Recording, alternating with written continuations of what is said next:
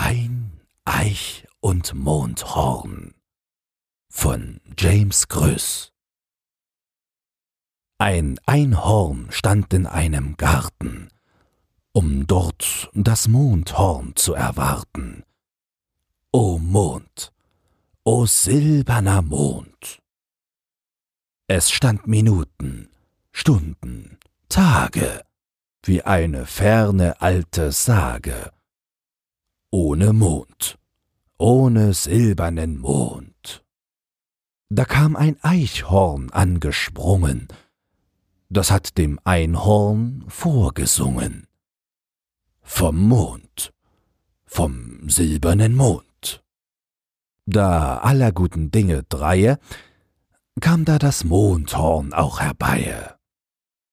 Und der Mond, der silberne Mond. Und Einhorn, Eichhorn, Mondhorn starrten im Schweigen aus dem dunklen Garten zum Mond, zum silbernen Mond. Dann bliesen die drei Hörner leise, die wunderschöne alte Weise vom Mond, vom silbernen Mond.